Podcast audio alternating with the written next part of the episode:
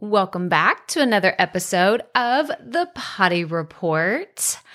I had so much fun this last week. I was doing the free trainings for easy peasy content. If you were able to come, I am so grateful. We had so much fun. I cannot tell you how much I have missed doing my weekly live streams. And maybe you're like, Crystal, what are you even talking about? I don't ever see you go live. Well, whenever I started my new position, I kind of had to let that go, right? Like something had to give. And when I looked at, you know, the potty report and I looked at live streaming, I looked at all the different types of content I was creating, like the live stream just felt like too much to commit to. And that's really how you build that type of audience, like showing it's just like anything else, right? You show up at that same time every day or every week.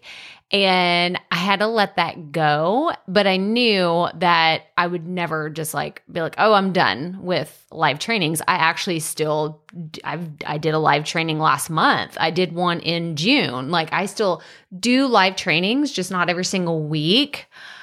I've missed this energy. I have missed the energy of seeing people's comments and answering them in real time and like literally talking through problems that who knows how long someone was stuck on.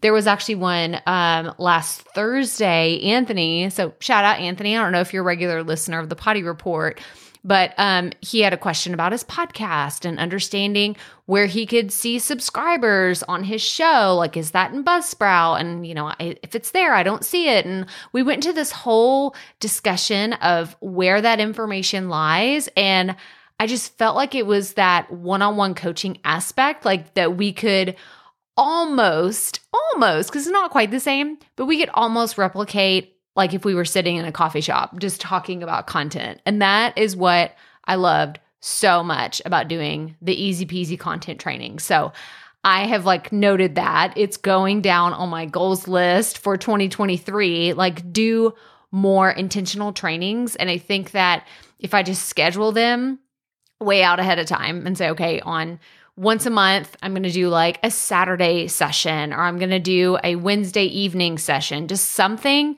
because it was so much fun, y'all. It was so much fun. I loved, love, love, love doing those live trainings. But another reason why I love them is because I got to share a bunch of success stories in the content. So, what I was doing is I had a free training where I also was inviting the audience to join me in radical repurposing, which the doors are still open until Thursday, October 27th at 6 p.m. Central. Throwing it out there.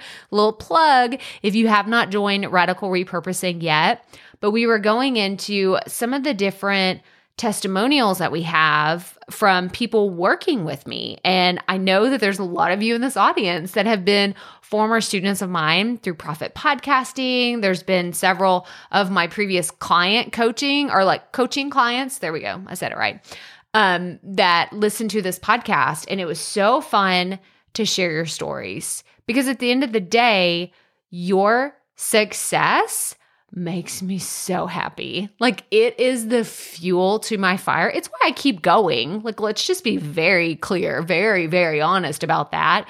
I got a message just last week from Amanda. So shout out Amanda. She has the Baking for Business podcast and we were talking about her show and she was hitting this big milestone and I just it lights me up when you share your success stories with me. So I just wanted to take a second and congratulate you in this community. Y'all are freaking rock stars. Like, y'all are killing it. And I'm so proud of you. But that's all I have for you today. I just wanted to remind you that Radical Repurposing is still open until Thursday at 6 p.m. Central. You can go to crystalprofit.com forward slash radical to enroll. But as always, remember keep it fresh, keep it fun, and just keep going.